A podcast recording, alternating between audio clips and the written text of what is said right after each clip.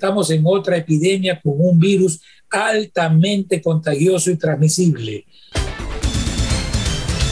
Mi querido doctor, ¿lo Omicron vacuna o no vacuna?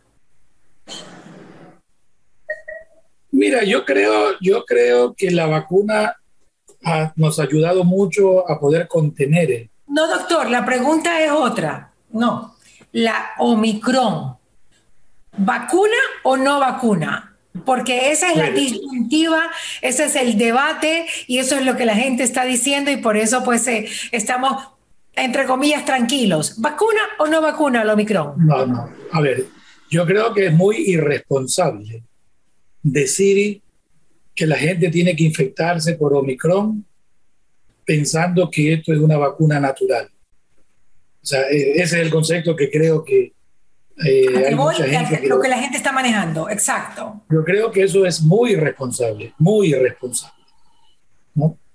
Querer pensar, querer pensar que yo tengo que infectarme para poder tener una inmunidad a una enfermedad, yo creo que, vuelvo y te lo repito, que eso lo único que demuestra es un atraso dentro de lo que son las investigaciones médicas, porque tú una infección no puedes catalogarla que va a ser igual en todas las personas. Tú puedes tener infecciones leves, moderadas o graves. Infecciones leves que no te generan ninguna inmunidad. E infecciones graves que te pueden llevar a una terapia intensiva y matarte.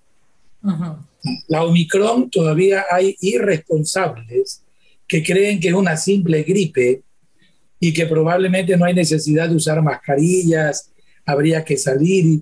Vuelvo y te lo repito, forman parte de los grupos de antivacunas, forman parte de los grupos que lastimosamente han ayudado a confundir a la población y a la desinformación, porque definitivamente después de dos años y más de un año de vacuna, que llevamos, creemos, y no es que creemos, la evidencia de los beneficios que la vacuna ha hecho, creo que el que lo quiere dudar es porque quiere cerrar los ojos.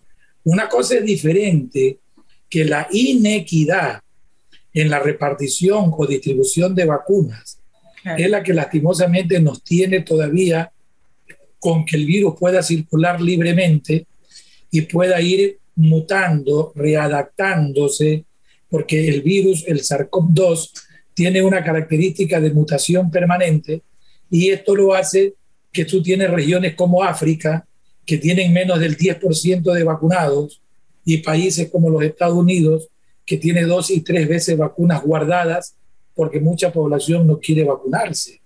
Entonces, estas inequidades son las que desgraciadamente hacen de que el virus circule, mute, varíe, y la globalización hace que fácilmente tú tengas personas, ciudadanos que pueden ir transmitiendo este virus con mutación y ir causando los problemas que hemos tenido con todas estas variantes y mutaciones. Bueno, en la semana de Navidad habían 4.000 contagiados. Luego, pues eh, ya cuando llegó el año nuevo, habían 8.000. Luego 14.000. Y al día de hoy el Ministerio de Salud pues eh, dice que hay más de 40 mil contagiados. En menos de un mes, en menos de un mes. Si usted tuviera que describir a la Omicron como una mujer, como una mujer, doctor Alemán, ¿cómo la describiría? Dígamelo, por favor. Porque realmente Omicron es diferente. Ya ni siquiera se le dice COVID, se dice Omicron. O sea, ha venido con personalidad. ¿ok? Y a, cierta gente le cae hasta bien, porque es buena gente, no me va a hacer nada, es una gripecita, nada más. ¿Cómo describiría usted como Omicron comparándola con una mujer? Bueno, la pregunta es bastante difícil, ¿no? Yo soy defensor de las mujeres, así que no me pongas a comparar al Omicron con las mujeres.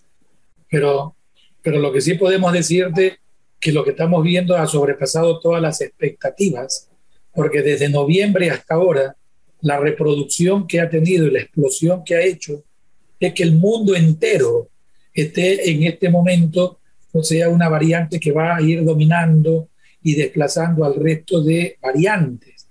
Por eso te digo que eh, lastimosamente toda esta desinformación que ha hecho que las personas disminuyan la percepción de riesgo, disminuyan la percepción de prevención, es la que nos tiene nuevamente con los hospitales, con el sistema sanitario al borde del colapso, debido a que por más gripecita que es gripecita que sea, como tú lo mencionas, si esa persona es un obeso, si esa persona es un diabético, un mayor de 70 años, una persona que tiene alguna enfermedad inmunodepresora, tomador de corticoides, cánceres, ¿no?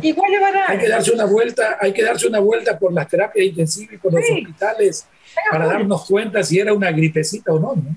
Claro. Doctor, claro, usted es un defensor de la mujer y yo también, obviamente, pues soy mujer, pero pues si fuera una persona, para hacérselo más, digamos, más general, yo diría que una persona que no es tan fea, eh, es hipócrita, eh, te da la cuchillada por la espalda, o sea, esas características de este virus que viene pues de, una forma diferente, porque realmente yo veo que la gente con este virus se confió y el virus lo apuñaló, porque no es lógico que hayan tantos contagiados y también muertes. Bueno, comparto completamente tu opinión, porque, vuelvo y te lo repito, para mí eh, la desinformación fue lastimosamente lo que más ha influido en que la gente baje toda la guardia, que las autoridades en muchos países bajen la guardia, creyendo de que esto era una afectación sencilla, que iba a durar dos o tres días y se iba, que no iba a causar muertos. Entonces, eh, creo yo que todo lo que estamos viviendo forma parte de que uno no puede confiarse no. en una gripecita, no porque sea flaquito, chiquito, va a dejar de afectarte y, va a dejar de poder lastimarte, ¿no? Creo que lo que nos está pasando pasa mucho, mucho por confiarnos, como tú mismo dices. Claro. Es cierto que hay muchos niños que están también eh, internados con el tema de la Omicron. Bueno, en los Estados Unidos, donde hay reportes, eh, hay un aumento de casos de niños, porque lógicamente vas a tener un aumento de casos de contagiados. Y los niños son los que menos están vacunados y lógicamente al ser susceptibles van a ser afectados. En Guayaquil, por ejemplo, hicimos una revisión con los hospitales pediátricos y es baja la internación de niños. No son niños que están yendo a las emergencias, a la consulta externa por cuadros respiratorios, pero hay que aclarar que también estamos ¿no? con presencia de otro tipo de virus, influenza, sincitial respiratorio, es decir, no todo es Omicron, que debemos de pensarlo, sí, pero no podemos alarmar diciendo o pensando que haya un aumento de casos a nivel pediátrico a nivel de lo que es el país. Eso no es cierto. Eso pasa en Estados Unidos, no en Ecuador. En Estados Unidos porque hay un aumento de casos a nivel de los adultos y eso ha llevado a que probablemente también se internen los niños. Ok. Ahora, ¿las vacunas ahora van a ser para menores de tres años, doctor? ¿Se ha determinado esto en el país o está recién en estudio?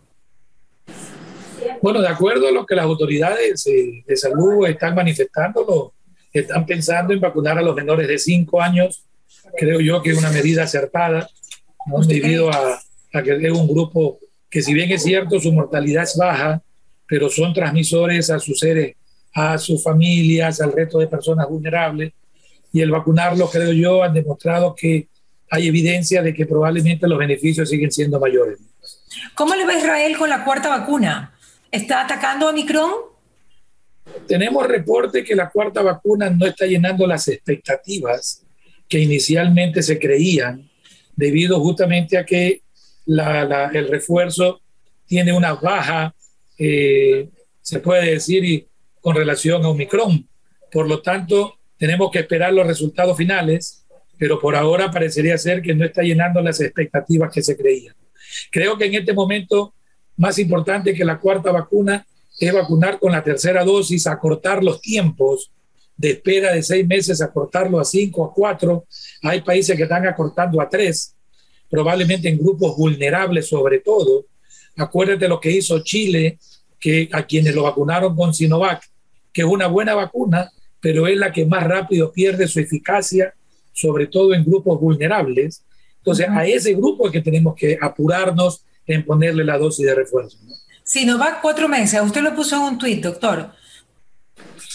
Mira, por eso te estoy diciendo, es una buena vacuna, pero sobre todo en inmunodeprimidos es la que más rápido disminuye su eficacia o, es la que la, o es la que el virus va a crear con neutralización ante los anticuerpos. ¿no? Por eso que hay países como Chile, vuelvo y te repito, que vacunaron a toda su población que había sido vacunada con Sinovac. Esto hay que aclararlo, no porque hay muchas personas que creen que la Sinovac es una mala vacuna. No es una mala vacuna, es una buena vacuna. Lo que pasa es que son características que cada una tiene, ¿no? Por lo tanto, si uno ve que en vez de durar seis meses, dura cinco, dura cuatro, probablemente adelantémonos y vacunemos a todos estos grupos vulnerables que hayan recibido Sinovac. Claro. Yo me confundí un poco. Usted dijo que la cuarta vacuna en Israel, que son los que están pues ya eh, inoculando la cuarta vacuna, tal vez no ha sido tan efectiva contra el Omicron.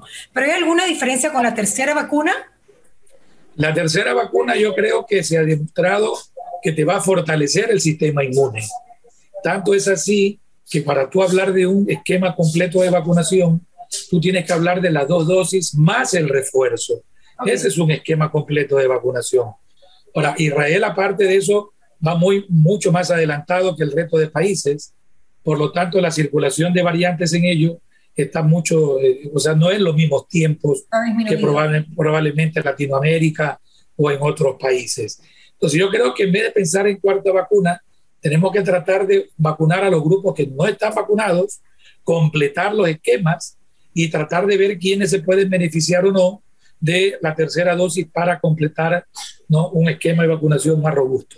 En eso estamos claros. Lo que no estaría claro es qué tan efectiva es la tercera y la cuarta vacuna para Omicron. Mira, tercera dosis, yo creo que hay muchos trabajos que frente a Omicron te aumentan el efecto neutralizante. ¿Ya? Es decir, sirven para, para, para, es mejor que dar dos dosis. Probablemente no está alrededor del 100% de eficacia, pero te mejora porcentualmente. Pero que la cuarta vacuna es diferente. No, la cuarta vacuna es diferente. La cuarta dosis es diferente porque ya ahí sí, ya tú puedes ir agotando tu sistema inmunitario y no ver una respuesta a la final como la que tú quisieras. Entonces, lo de la cuarta vacuna tenemos que esperar todavía muchos eh, resultados de la investigación de países que la están poniendo como Israel y como Chile. Y en este momento sería irresponsable darte una versión a favor o en contra. Yo creo que uno tiene que ser objetivo y práctico. Nos faltan resultados para ver, ¿no verdad?, qué pasa con la cuarta dosis, ¿no? En países donde ya lo están haciendo. No podemos decir de manera fehaciente que sea bueno o que sea malo. Los primeros reportes en Israel hablan de que no llenan las expectativas que estaban esperando. Eso no quiere decir que esperemos los resultados finales. Claro. Bueno, lo que pasa es que el sistema inmunitario es algo realmente, pues, todavía por conocer, doctor. Totalmente de acuerdo, ¿no? Totalmente de acuerdo. Acuérdate que la vacuna solo activa uno de los sistemas. Hay muchas otras vías que todavía se desconocen y que se creen que son los que dan la fortaleza o, o, que dan el verdadero eh, protección al organismo. Por lo tanto, todavía seguimos aprendiendo en este tipo de infecciones. Claro que sí. Doctor, cuando nueve personas se han infectado, que hay tantos infectados ahora, pues ¿en cuánto tiempo tiene que darse el refuerzo de la tercera vacuna? Eso es lo que más preguntan, y de hecho a mí, porque pues hay mucha gente infectada, pero ya pues le tocaba la tercera y se infectó. A ver, hace tres o cuatro meses atrás sabíamos que si tú te infectabas con Delta o con cualquiera de las otras variantes, probablemente iba a tener una protección de cuatro a seis meses. En este momento con Omicron todavía no sabemos qué duración tienes de protección del sistema inmune, porque es una variante nueva que recién en noviembre fue identificada, que en diciembre ha causado todo este caos y no tenemos y no podemos decir si tú vas a tener una protección de cuatro o seis meses. En este momento las recomendaciones que estamos dando y de acuerdo a algunos datos que hemos leído y que hemos conversado, es probable que tú tengas que vacunarte inmediatamente después que tú pases tu periodo de aislamiento. Si a ti te dio COVID, tienes que estar guardado en aislamiento o cuarentena por 15 días y tienes que estar libre de síntomas para que tú recibas tu tercera dosis. Probablemente no es una cosa de urgencia que el día 16 te vacunes, pero después de los 15 días donde en teoría yo tengo o puedo transmitir es que no debería de asistir. Tengo que esperar que termine este periodo y probablemente después de eso poder vacunarme. Inglaterra ya está haciendo pues que la gente a los 10 días, sin síntomas, como usted lo dijo desde el principio, puedan retornar a sus trabajos y puedan también retornar a la vida, a la vida económicamente activa y a la vida familiar. ¿Qué opina usted de esos 10 días que plantea, obviamente para los que tienen dos vacunas, que plantea Inglaterra ya? Mira, yo creo que el CDC, a diferencia de Inglaterra, lo puso en cinco días en cinco, tiene toda la razón. No, lo bajó a cinco días, pero personalmente todavía creo que uno no puede traspolar lo que pasa en los Estados Unidos a lo que está pasando en Latinoamérica y en el país. Ecuador, por ejemplo, todavía tenemos otras variantes. Muchos de los pacientes que están en, en terapia intensiva, todavía uno lo detecta que son con variante Delta. Por lo tanto, al no tener un buen sistema de vigilancia genómica, no podemos saber eh, si verdaderamente qué porcentaje de la población es la que tiene eh, Omicron. Solamente son presunciones que creemos que un alto porcentaje son las que están infectadas. Personalmente yo creo que no debemos todavía de aventurarnos a dar cinco días de, de descanso para dar el alta, primer lugar, porque seguimos teniendo nosotros vacuna Delta. Segundo lugar, porque todavía nuestra población no tiene el esquema completo con la tercera dosis de refuerzo. En tercer lugar, porque nos falta todavía vacunar a niños, a diferencia de países del primer mundo donde ya nos llevan mucha delantera en vacunación con, población pediátrica. Yo creo que de 7 a 10 días sigue siendo un tiempo adecuado, sobre todo tratando de individualizar, porque esto es importante, Mariela. No es lo mismo alguien que ha recibido su esquema completo a alguien que no lo ha recibido. No es lo mismo alguien que es contacto a que probablemente tiene síntomas leves. Es decir, no podemos poner eh, no, en todos en la misma lista. Hay que individualizar, hay que tratar de evaluar caso por caso y poco a poco ir dando recomendaciones. Muchas de estas recomendaciones tienen que ver porque quieren hacer retornar a los trabajadores de la salud, porque no hay personal en los hospitales en los Estados Unidos y en países del primer mundo. Y están tratando de que vacunados, asintomáticos y que solo hayan sido contactos, retornen al quinto día, ¿no? O sea, suena lógico, pero yo creo que debemos de ser muy cautos en este tipo de medidas. Para usted, entre 10 y 15 días sería lo ideal acá en Ecuador. Yo creo que 7 a 10 días lo que el ministerio ha dado probablemente es lo que estamos aplicando. 7 a 10 días. 15 días ya exagerado. Ok, perfecto. 15 días solamente en ciertos pacientes excepcionalmente que puedan excretar virus por más tiempo. Hemos visto pacientes que le hemos hecho control a los 12, 11 días y todavía tienen una prueba de antígeno positiva. Quiere decir que probablemente todavía sigue excretando. Esto pasa con pacientes inmunodeprimidos o en viejitos que ellos pueden excretar virus más allá de lo que es la norma general. Cuando usted dice excretar, quiere decir que sigan estornudando, que sigan tosiendo. Exacto, que pueda seguir transmitiendo. Al toser o al respirar puede que todavía menor cantidad de virus que al inicio, pero lastimosamente todavía puede seguir eh, transmitiendo, infectando. no es lo frecuente, no es lo frecuente, son grupos pequeños todavía. Ok, perfecto, eso es importante. Cuando usted habla de vacuna Delta, ¿A qué se refiere? Porque nombró... No, variante Delta, variante Delta. No me confunda. La variante Delta era la que predominaba en el mundo antes de que aparezca Omicron, ¿no? Claro. En, Ecuador la variante Delta era la que hasta noviembre todo el país tenía Delta, en más un alto porcentaje. Omicron hizo que en un mes prácticamente la desplace y sea la que en este momento aparentemente está predominando. Aparentemente, usted, claro, usted no lo puede dar por hecho porque se basa también en estadísticas. ¿Usted cree que la mayoría ahora es Omicron por la forma de comportarse o de presentar signos y síntomas? Lastimosamente podemos decir aparentemente porque no tenemos evidencias reales que nos puedan decir porcentualmente de que sea así. El Ecuador es el segundo país después de Venezuela que menos pruebas diagnósticas ha hecho en el mundo. Por lo tanto, no podemos de una manera responsable hablar de que porcentualmente tenemos un número importante. Con las pocas muestras que los laboratorios, la universidad y el ministerio tienen, podemos tratar de presumir, ¿no? tratando de llevarlo a la, a la, a la generalidad de que sigue ascendiendo y que sigue predominando y que es probable que siga eh, dominando, desplazando a, a, Delta y a las otras variantes en el transcurso de los días y semanas. Pero eh, tengo entendido, doctor, usted sáqueme de la ignorancia, de que, por ejemplo, Omicron el tiempo de incubación es menor. El tiempo de presentación de síntomas sí, es mucho menor. ¿Cuántos días? ¿Dos, tres días? Un de día? dos a tres días. De dos a tres días tú ya puedes presentar síntomas. Ok.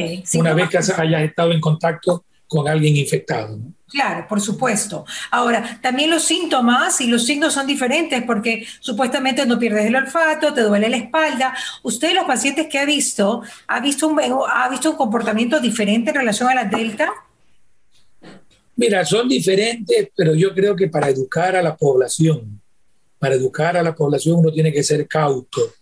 Uh -huh. Tiene que ser cauto en el sentido que en este momento cualquier síntoma respiratorio, cualquier síntoma respiratorio o cualquier malestar general compatible con algún cuadro viral es COVID hasta que no se demuestre lo contrario.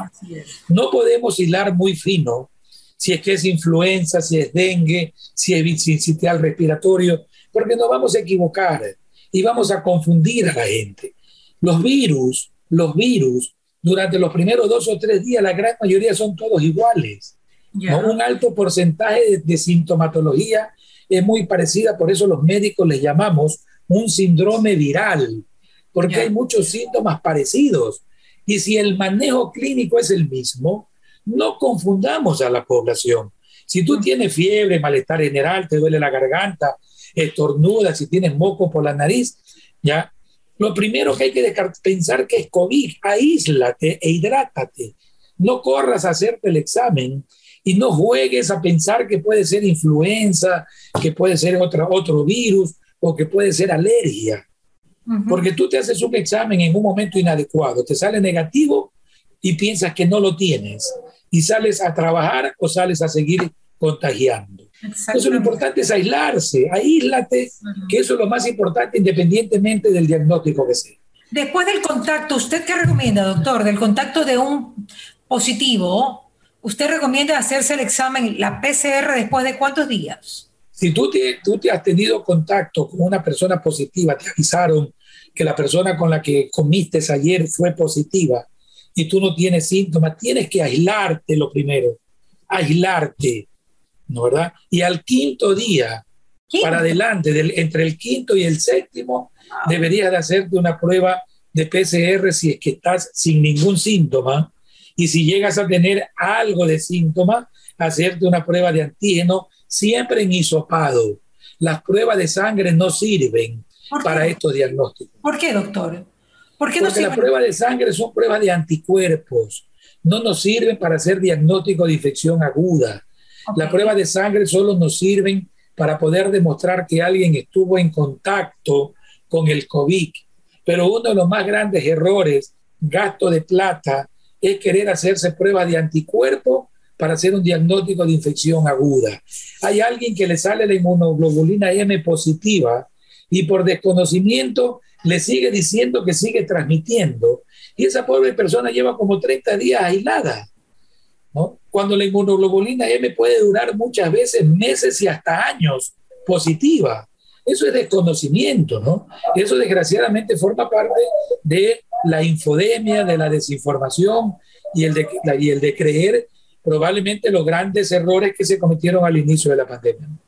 La última pregunta, doctor. Cuando uno se da su refuerzo de la tercera vacuna, que es importante dárselo ya, porque están disponibles las vacunas, eh, ¿en cuánto tiempo comienza a hacer efecto? Toda vacuna hay que esperar siquiera de 10 a 14 días para que tenga ese efecto, para que ya tenga unos niveles protectores.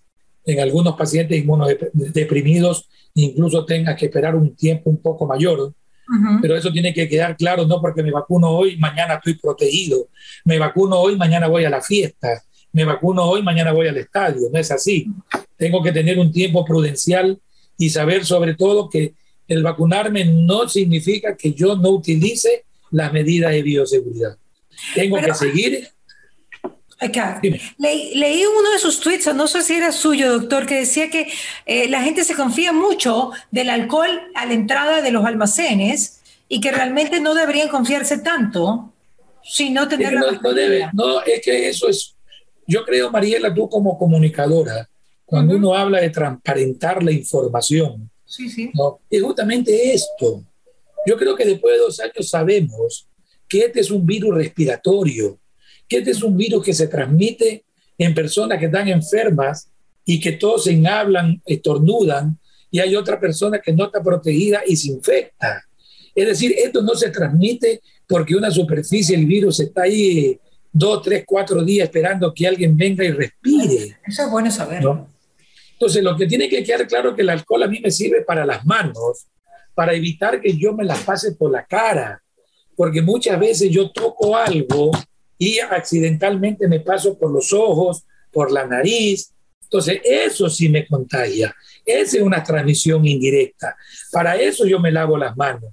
Pero no hay que andar rociándole el cuerpo, echándole cloro a las cosas, no pensando que fumigando va a servir para esto. Hay que aclarar, estos son aerosoles. Necesitamos la ayuda de ustedes para que abran ventanas, para que no se reúnan en sitios cerrados, para que se reúnan en patios, sitios abiertos. Y si estás en una casa, abre las ventanas. Ese concepto de que el aire acondicionado tengo que cerrar todas las ventanas porque se daña, ese concepto hay que erradicarlo. Prende el aire acondicionado y deja entreabierta tu ventana para que haya una corriente y circule el aire. Porque lo que necesitamos es que el aire tenga una corriente y circule, que haya un recambio de aire. Tú con abrir la ventana disminuyes ostensiblemente la probabilidad de contagio. No es que la garantizas, pero la disminuye ostensiblemente. Porque si el hogar es cerrado y yo estoy infectado, el virus se queda más tiempo en el aire sostenido. ¿ya? Y si hay un aire acondicionado, un ventilador, eso lo, dispersa, lo dispersa. Y si la habitación está cerrada, por más que tú estés en cuatro metros de distancia, con un virus que es altamente transmisible, te vas a infectar. Y si usas mascarillas quirúrgicas que te deja abierto toda la mejilla, te vas a infectar. Por lo tanto, necesitas mascarillas de alta eficacia que te sellen la nariz y la boca, porque estamos en otra epidemia con un virus altamente contagioso y transmisible, comparable muy cercano al sarampión, comparable si el, si el virus original, el R0, era de 2 o 3, este virus transmite de 10 a 12. Mira la diferencia. Entonces tenemos que cuidarnos es la nariz, la vía respiratoria. Tenemos que garantizar de que la gente tenga buena mascarilla. Decir que las mascarillas de tela no sirven, no valen. Que la mascarilla quirúrgica en este momento su eficacia disminuye ostensiblemente porque no te sella la cara. Y buscar cualquier mascarilla que te selle bien la cara, que lastimosamente son las NK95 o las de alta eficacia, pero son las únicas que te sellan bien. Cuando tú ves esta mascarilla y ves que te sella completamente, eso es lo que tenemos que enseñarle a la gente. Porque si te pones una quirúrgica que te queda abierto todo esto, vas a tener riesgo de que te contagien. Doctor, ¿cuándo va a parar esto? es una buena pregunta. Creo que tenemos que ser responsables con la gente, tenemos que vivir el día a día. En este momento estamos en una guerra sanitaria que necesitamos del el aporte de todos. Todavía es irresponsable decir qué tiempo esto va a pasar creemos o se cree, o las investigaciones creen que el virus se está agotando, pero no podemos decir nada porque este virus nos sigue sorprendiendo con nuevas variantes, nos sigue sorprendiendo con nuevos escenarios. No luchemos por el presente, no, no asustemos a la gente. Si tiene que salir a trabajar, salga a trabajar, pero salga con una buena mascarilla.